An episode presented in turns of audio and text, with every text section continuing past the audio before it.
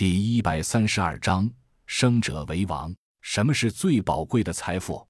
金钱、美色，甚至食物，都不是。无论末世前还是末世后，生命都是最宝贵的财富。地处市区北部的一处楼群中，就是特拉扬他们所处的幸存者聚集地。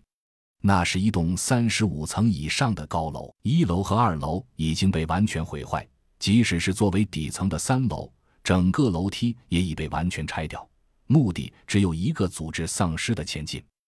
甄孝阳与二姐安德里亚几人随着特拉扬等人，在靠着油灯照明的楼道里穿行着。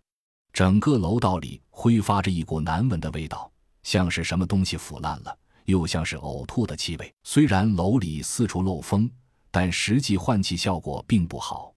两个女人几次感觉自己要吐出来似的。甄孝阳也觉得自己腹中翻滚，但硬生生忍住了。一行人慢慢向上爬着楼梯，到了五楼。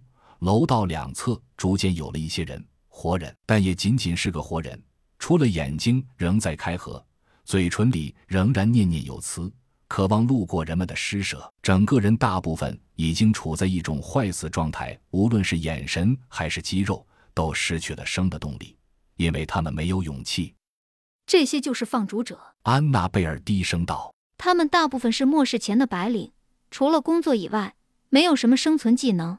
进入到末世之后，也没有勇气出去寻找生机，所以过得普遍很凄惨。”说着。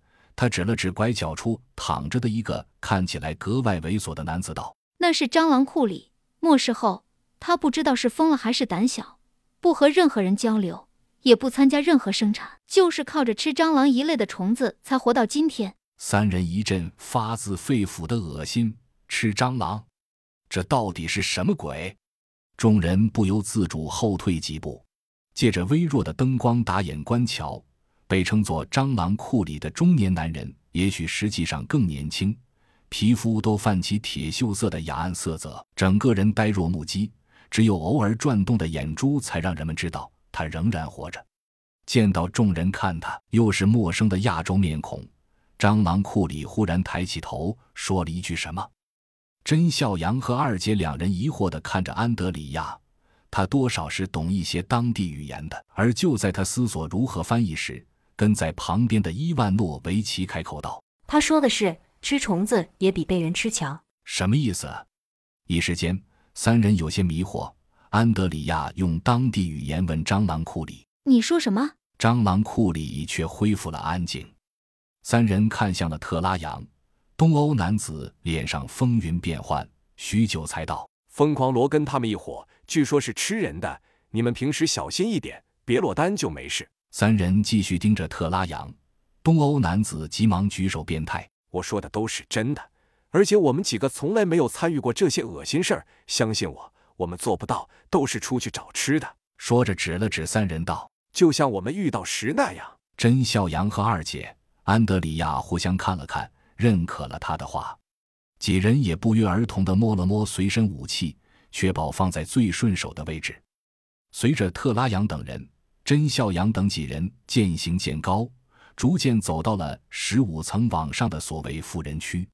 的确，让甄孝阳等三人不得不承认的是，十五层往上的确比下面要繁华。至少，人们还有一身相对比较干净的衣服。到了十八层往上，甚至有了简单的以物易物。这比起下面几层已经是天差地别。简单的说，已经有了末世前人类社会的雏形。再往上走，甚至已经有了声色犬马的迹象。占据着较多生存资源的人们，把持着更多人的生杀大权。在这里，没有对错，只有生死，只有活着才是一切的资本。